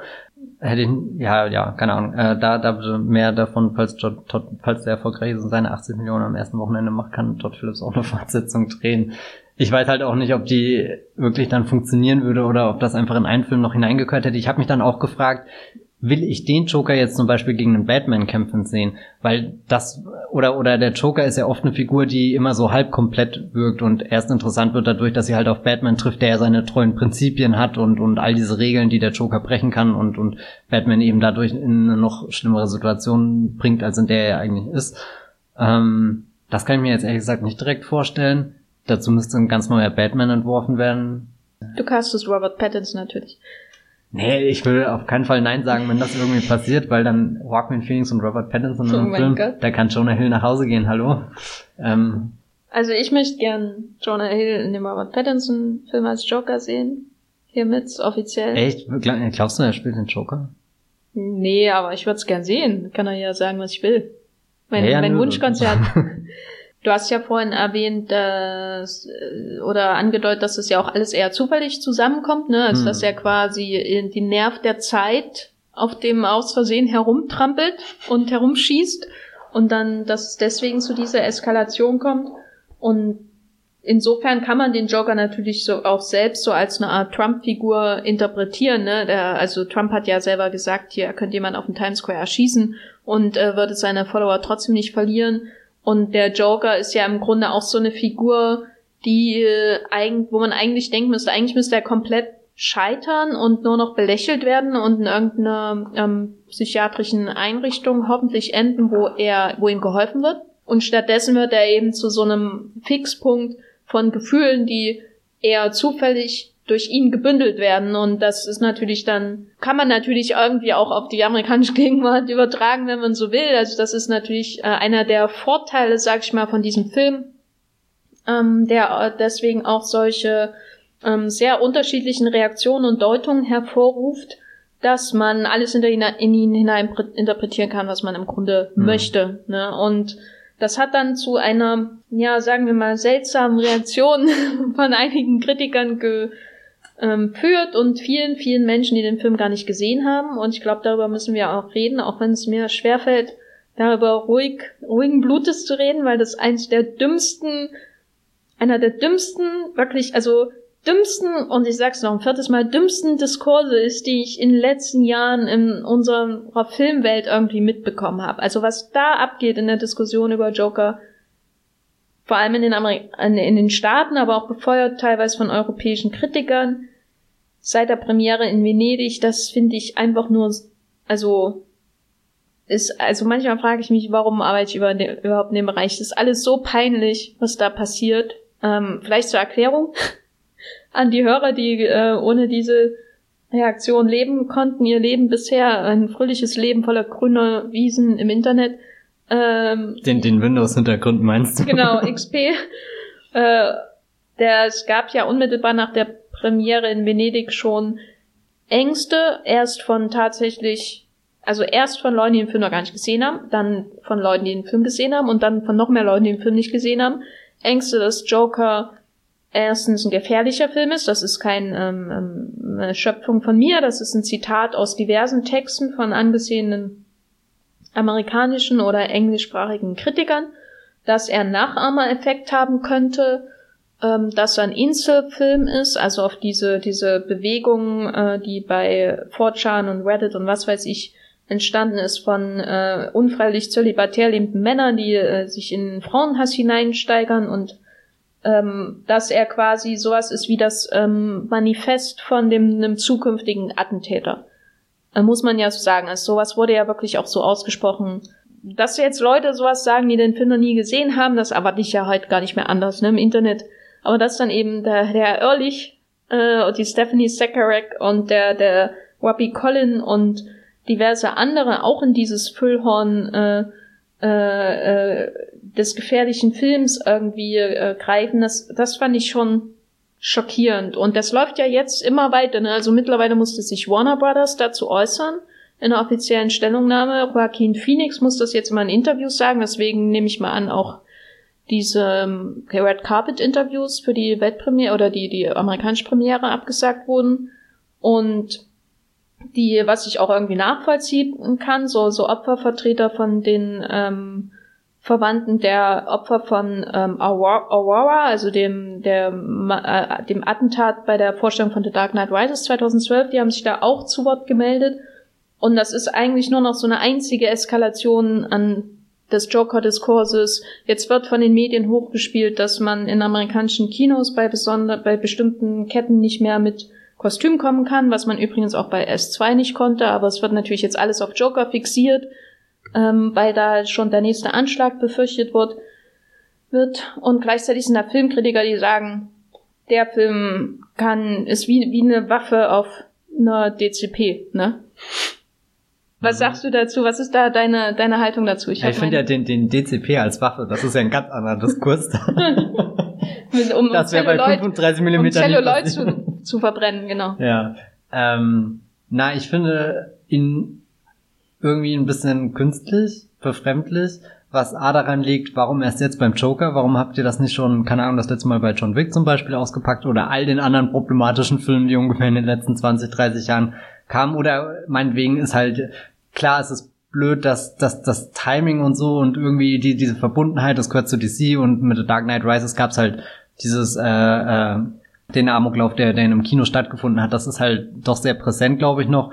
Und dann kommt halt jetzt nicht sowas wie Suicide Squad, wo, wo irgendwie dieses abstrakte Comicwesen einfach zu groß und zu laut ist und du hast da David Ayer, der einfach hier so einen Film durchkloppt und gell, ein bisschen äh, Krach macht und also so, so, das nimmt keiner ernst genug, aber jetzt ist er in dem Festivalrahmen so, so irgendwie Joker wird, keine Ahnung, der hat nicht auf der Comic-Con stattgefunden. Das ist nicht einfach dein Comic-Popcorn-Film, den du isst, sondern der Joker, der ist, Achtung hier, das ist wie der Scorsese, Taxi Driver. So, nee, also so, da fängt's ja schon an irgendwie so. Mit dem Siegel von Lucrezia Martel. das ist das Absurdeste von allem. Das Lucrezia Martel, ja genau. Aber andere Geschichte. Nein, also so, so, der, der wird ja schon zum Mythos gemacht, der Film, bevor ihn überhaupt die Breite, hast du ja vorhin gesagt, so, so die ersten, die ihn als gefährlichen Film bezeichnet haben, sind nicht mal die gewesen, die ihn dann tatsächlich in Venedig bei der Premiere, Weltpremiere gesehen haben, sondern eben schon vorher äh, im Internet fußend auf, weiß nicht, irgendwelchen äh, Drehbuchleaks und Trailer-Eindrücken, die sie da bekommen haben. Ich glaube, das ist halt, es ist wirklich wie so, so, so, so ein Schneeballding. Es ist schon viel zu weit fortgeschritten, als dass man es jetzt noch stoppen kann und das, ich befürchte, das wird jetzt immer die dominierende Joker-Diskussion bleiben, was ein bisschen schade ist, weil ich habe das Gefühl, wir leben ja in einem Zeitalter, wo Popkultur so, so groß ist wie noch nie. Also dass, dass keine Ahnung, selbst der Spiegel regelmäßig über Popkultur berichtet oder so. Äh, also es ist nicht einfach nur irgendwo in, keine Ahnung, jetzt um mal diesen blöden Begriff Nerd oder so zu verwenden. Also so, das ist ja Mainstream mittlerweile geworden. Keine Ahnung, jeder schaut den Marvel-Film so. So ein Film, der über eine Milliarde Dollar einspielt, ist nichts mehr für eine kleine äh, nischige Zielgruppe oder so, sondern das ist jetzt äh, das top dominierende Thema, egal ob wir das äh, irgendwie auf Arbeit in der Schule oder weiß nicht was überall, äh, wo früher Yu-Gi-Oh! Karten getauscht wurden, werden halt jetzt, weiß nicht, Tony Starks hin und her getauscht. ich tausche drei Tony Starks gegen ja. vier Bruce Banners. Nee, ich glaube, Yu-Gi-Oh! wird es immer noch geben, oder? Ich habe keine, keine, Ahnung. Ahnung.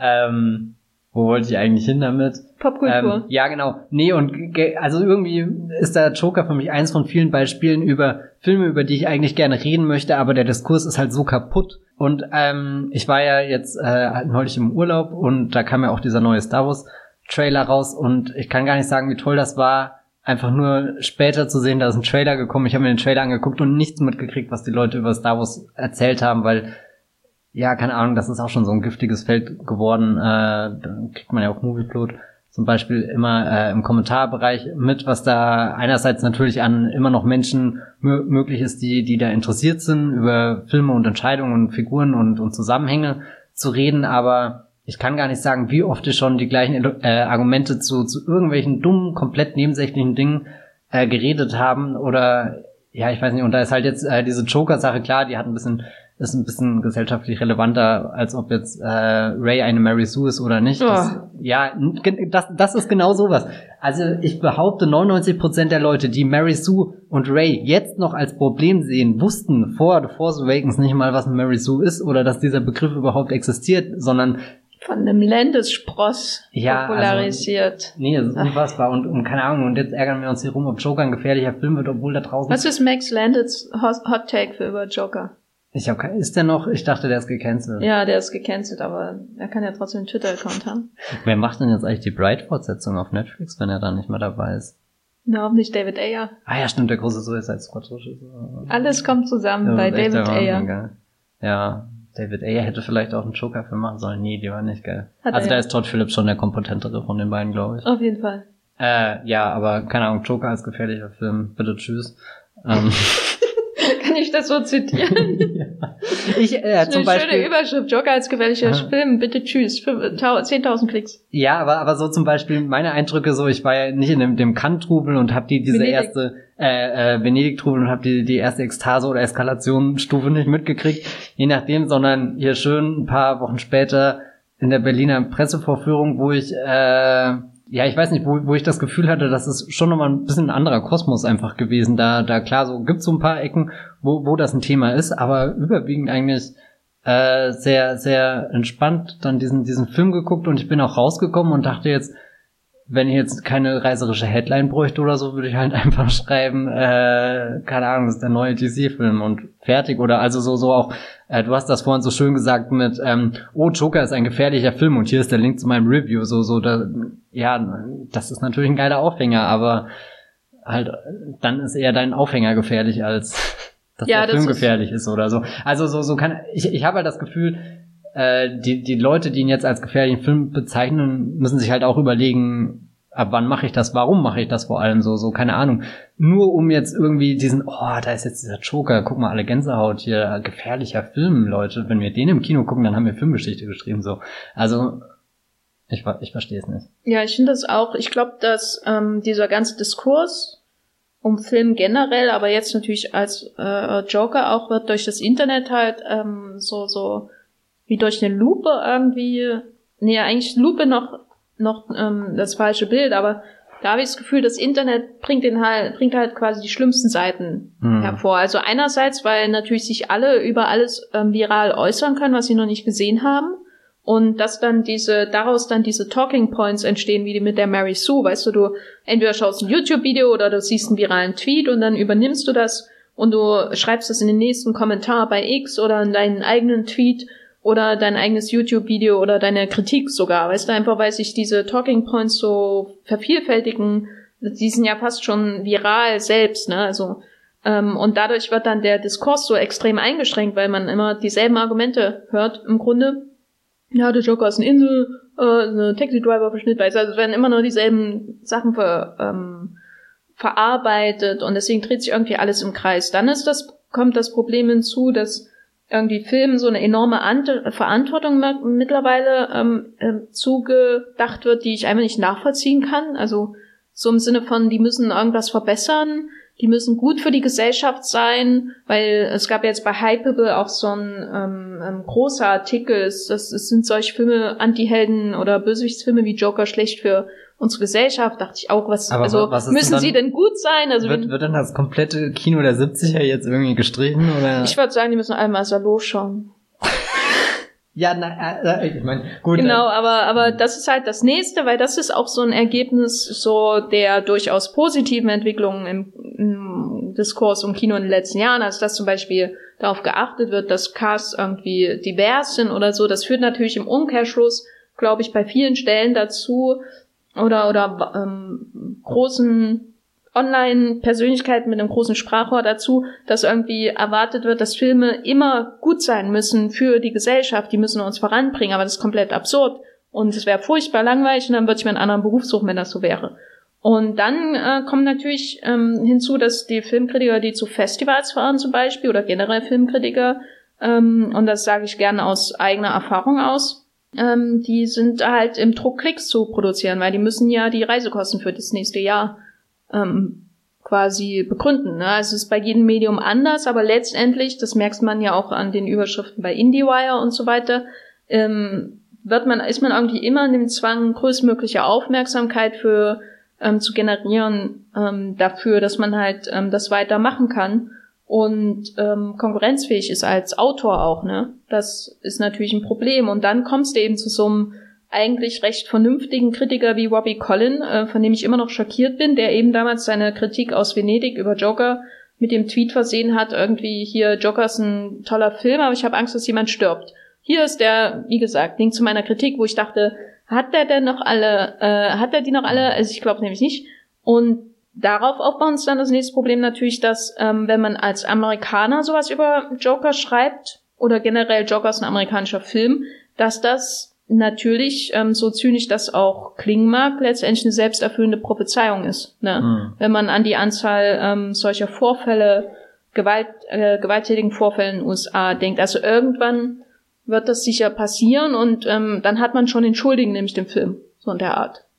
Ähm, und man kann ja noch froh sein, wenn das nicht passiert, aber es ist halt sehr, es ist halt durchaus wahrscheinlich, dass es passiert. Und dann kommst du als Kritiker an und gibst präventiv die Schuld diesem Film, wo ich auch denke, was zum Teufel ist in euch gefahren, äh, äh, was ist mit meiner Zunft, äh, äh, ist die Welt am Untergehen? Also ich meine, wenn ihr den Film furchtbar du warst findet, genauso entfremdet wie Arthur Fleck am Ende. Ich war sowas von entfremdet.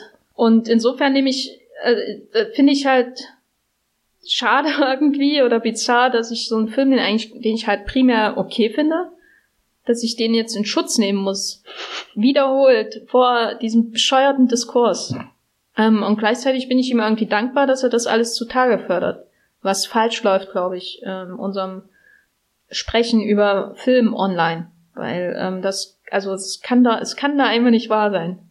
Ich habe dir vor, bevor der, bevor der Podcast losgeht, habe ich ja auch schon laut gerantet und äh, ich rante seit wie lange ist die Premiere? Ja, zwei Wochen, drei Wochen in meinem Kopf sehr laut vor mich hin, jedes Mal, wenn ich das Wort Joker höre. So. Also ich für meinen Teil muss ja sagen, ich bin da immer sehr vorsichtig, was so Reaktionen angeht. Ich äh, warte generell, bis die Filmbewertungsstelle Wiesbaden da ihr Urteil ausgesprochen hat. Und das Siegel, was die aus Poster drucken, das ist dann generell auch die Meinung, die ich vertrete. Glaubst du, dass Joker besonders wertvoll ist? Ja. so, wie, so wie der Rote Baron mit Matthias Schweighöfer. Legendärer, besonders, besonders, wertvoller Film. Okay, ja. Gut. Ich würde gerne mal wissen, wie das zustande kommt bei denen. Also. Ähm, ja, nee, wahrscheinlich will ich es gar nicht wissen. Ich glaube, du willst es nicht wissen. Aber wir können ja jetzt nach diesem, diesem schönen Fazit ähm, zu einem Fazit des Films kommen. Das, äh, wie findest du den Film? Müsstest du ihn einordnen ohne die Beihilfe der Filmbewertungsstelle Wiesbaden? In Kürze. Wie muss ich da jetzt eine eigene Meinung ist hier jetzt gefragt? Findest du Joker besonders wertvoll, kurz gesagt? Äh, nee, das tatsächlich nicht. Das wäre, wenn es der Film geworden wäre, den ich mir immer ausgemalt habe, so auf Basis von dem, was ich mir aus The Dark Knight und, und dem, dem äh, ersten Teaser-Trailer so ein bisschen zusammengematscht habe in meinem Kopf und dem Wissen, dass das DCU einfach gerade in der Lage ist, so einen Ausreißer zu produzieren. Das ist er nicht geworden, aber irgendwie doch ein Film, der mir streckenweise gefallen hat, vielleicht auch ein bisschen zu sehr aufgrund seiner, seiner Hülle, seinen Bildern. Ähm, und Joaquin Phoenix bin ich einfach sehr fasziniert von ihm. Äh, als Schauspieler fällt mir jetzt so schnell kein anderer ein, der, der da immer so, so eine Leinwandpräsenz hinkriegt. Ich werde mir auf alle Fälle nochmal anschauen, einfach um nochmal zu gucken, wie ist der Zweiteindruck. Ist dieser Mittelteil, den ich jetzt beim ersten Mal als sehr anstrengend fand, wirklich so oder, oder ist er eigentlich noch viel schleppender? Wer kann das schon sagen? Und ist das Ende dann auch, bin, bin, bin, ich, bin ich noch so begeistert, wenn ich das Ende nochmal schaue oder wenn ich jetzt diese Erfahrung einmal mitgemacht habe, die, diese Wandlung, kann die mich nochmal packen und, und das wird ja vielleicht das Interessanteste werden, wo ich äh, vorhin schon mal gesagt habe, Heath Ledger, weiß nicht, wie oft ich jetzt Dark Knight schon mal gesehen habe, das ist ein Film, der ist schon in seiner Gesamtheit äh, besser und schlechter für mich geworden. Manchmal mag ich ihn, manchmal nicht und, und momentan mag ich ihn, aber was ich eigentlich immer in dem Film mochte, ist Heath Ledger und, und seine Undurchschaubarkeit, wie er, wie er das einfach spielt. Und da, da bin ich jetzt selbst eigentlich erschrocken, weil jetzt so, so bevor der Joker kam, dachte ich nicht, ich bin da so ein Heath Ledger-Fanboy, aber offenbar bin ich doch. ja, wie fandest du ihn? Wenn ich immer genau drüber nachdenke, habe ich eigentlich überraschend viele Kritikpunkte. Aber als ich ihn gesehen habe, hat er mir schon gefallen. Mhm. Und was ich, glaube ich, am meisten mag, ist eher sowas, was aus Versehen passiert, nämlich der versucht wahnsinnig viel zu erklären über eben dieses, ähm, über die Psyche von Arthur Fleck und dem Joker und wo kommt das alles her und das zu erden und die, die, die, die Atmosphäre der Ära, irgendwie eine fiktiven Gotham-Ära in den äh, ausgehenden 70ern wiederherstellen. Das alles also unglaublich versuche, alles tief zu machen und ernst zu sein. Aber letztendlich finde ich den Film, wie alle Todd Phillips Filme, eigentlich sehr flach, ähm, weil es eben alles immer so auf einer Ebene von Klischee und Wiedererkennung von Klischee funktioniert. Und das gefällt mir aber, weil ich immer das Gefühl habe, dass der Joker genau so ist. Der Joker ist immer das, was man in ihm sehen will. So, er ist natürlich der der Joker, also er ist ein Element, also er er ähm, ist der der Clown, der den Witz immer zu weit treibt letztendlich, also das ist seine ähm, Persönlichkeit. Aber darüber hinaus ist der Joker in seiner klassischen Form, ja, da ist ja nicht viel, so wahnsinnig viel dahinter. Ne? Also ähm, auch bei bei dem Joker von Tim Burton oder ähm, den Joker von Christopher Nolan oder so. Also das kann man natürlich hinterher alles aufladen, philosophisch bei Nolan, aber muss es ja nicht. Und äh, hier versucht alles so, versucht tief zu machen und alles und jetzt ist ernst und so, aber letztendlich ist das alles flach und das fand ich sehr schön. Also mich erinnert der Film immer an so einen, so einen ganz ruhigen See wo man, wo sich der ganze Himmel drinne spiegelt oder mhm. eben Wolken, die aufziehen und ähm, man kann sich selbst drinne sehen, man kann alles Mögliche drinne sehen. Ähm, und da unten drunter ist wahrscheinlich nur 30 Zentimeter und dann bist du schon auf Grund. So in der Art, so, so kommt mir der Film immer vor. Aber wenn du drauf schaust, dann siehst du die Weite des Himmels oder du siehst dein Gesicht oder was weiß ich. Und das ist jetzt viel zu poetisch für diesen Film äh, ausgedrückt, fürchte ich, aber das ist das, was ich an ihm mag. Und insofern kann ich ihm äh, auch nicht übel nehmen, dass er diese die schlimmsten Seiten des Internet äh, Internet äh, des Film-Internets vor allem und Film-Twitter hervorgerufen hat, weil ähm, das muss ist ja erstmal eine Leistung, das zu machen, so ne. Und ich bin auch gespannt, wie es ist, ihn nochmal zu schauen, vor allem wenn man dann, ähm, also ich hatte zwar Ahnung, dass es dahin geht, aber wenn man dann wirklich genau weiß, dass ähm, der der unverlässliche unzuverlässige äh, Erzähler da erzählt. Also das war, hatte ich gehofft die ganze Zeit, dass es so ist, und aber wie ist es, den zu schauen, wenn man das weiß? Und da bin ich schon sehr ähm, gespannt.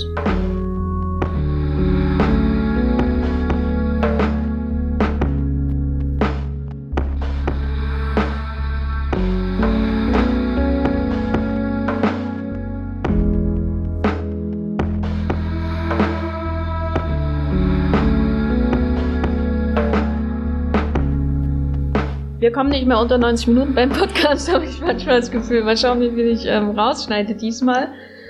In unserem Podcast, wo wir ausschließlich über Joker geredet haben und trotzdem ist er so lang geworden. Ich bin etwas schockiert aber mit der Zeit. Aber es ist offensichtlich ein Film, der viel Diskussionsbedarf hat. Und wir haben ihn hier gefüllt im Wollmilchcast. Wie ist das? Wo muss man dir folgen, wenn man deine gefällten Stand-up-Jokes äh, sehen möchte? Ich glaube, das ist noch keine Karriere, die ich äh, versucht habe anzustreben. Aber vielleicht mache ich demnächst auf Twitter als Bibelbrox mit 3e äh, noch mehr Witze, dass man, ja, keine Ahnung, jetzt fällt mir keiner ein spontan. Guck, ich bin so schlecht als Stand-up-Comedian. Lest lieber in meinem Blog das Filmfeuilleton, da schreibe ich längere zusammenhängende äh, Sätze ohne Pointe. Ja, nee, ganz schlecht, gell.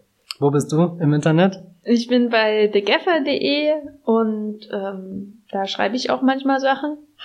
Und ansonsten bei äh, moviepilot.de und äh, ah, ja, genau. äh, bei, da bin ich bald, nee, jetzt, da bin ich gerade jetzt in Sieges, glaube ich. das ist so absurd, den Podcast im Voraus auszunehmen, äh, auszunehmen, sage ich schon, aufzunehmen und schon so zu reden, als wäre das alles Also ich bin jetzt in Sieges und ähm, habe bestimmt gerade einen ganz tollen Film gesehen und muss jetzt nachts um zwei allein 20 Minuten an der Küste entlanglaufen, um zu meinem Hotel zu kommen. Wenn es mhm. regnet und äh, stürmt. Ich be bewundere gerade, wie exakt du weißt, wo du, wo du bist. Ich weiß A, nicht mal, wann der Podcast kommt und B, was ich da überhaupt machen werde. ähm, genau. Und die Ergebnisse, wie gesagt, könnt ihr bei Moviepilot lesen. Ansonsten bin ich bei Twitter als Gafferlein und ähm, da kann man meine Tweets als Anti-Humor lesen oder als ernst gemeinten Humor, ähm, je nachdem, wie viel er lacht. Ähm, wir freuen uns, ähm, dass ihr hier weiter zuhört. Okay, das klingt irgendwie verzweifelt. Aber wenn ihr den ähm, Podcast mögt, dann könnt ihr das äh, natürlich in Bewertungen umsetzen. Äh, bei, bei den äh, Podcast-Portalen eures Vertrauens, vor allem Apple, Apple, wie auch immer es gerade heißt. Ansonsten hören wir uns bald wieder, nehme ich mal an. Ähm, und wir wünschen euch eine wunderschöne Zeit. Träumt nicht zu sehr vom Joker aber träumt von Mark Maron und seinem äh, Flauschebart. Bis zum nächsten Mal. Ciao. Tschüss.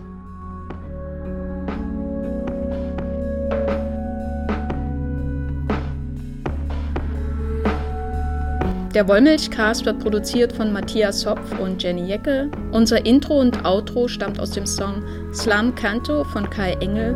Ihr könnt den Podcast bei allen gängigen Apps abonnieren und wir freuen uns über Kommentare und Bewertungen bei iTunes.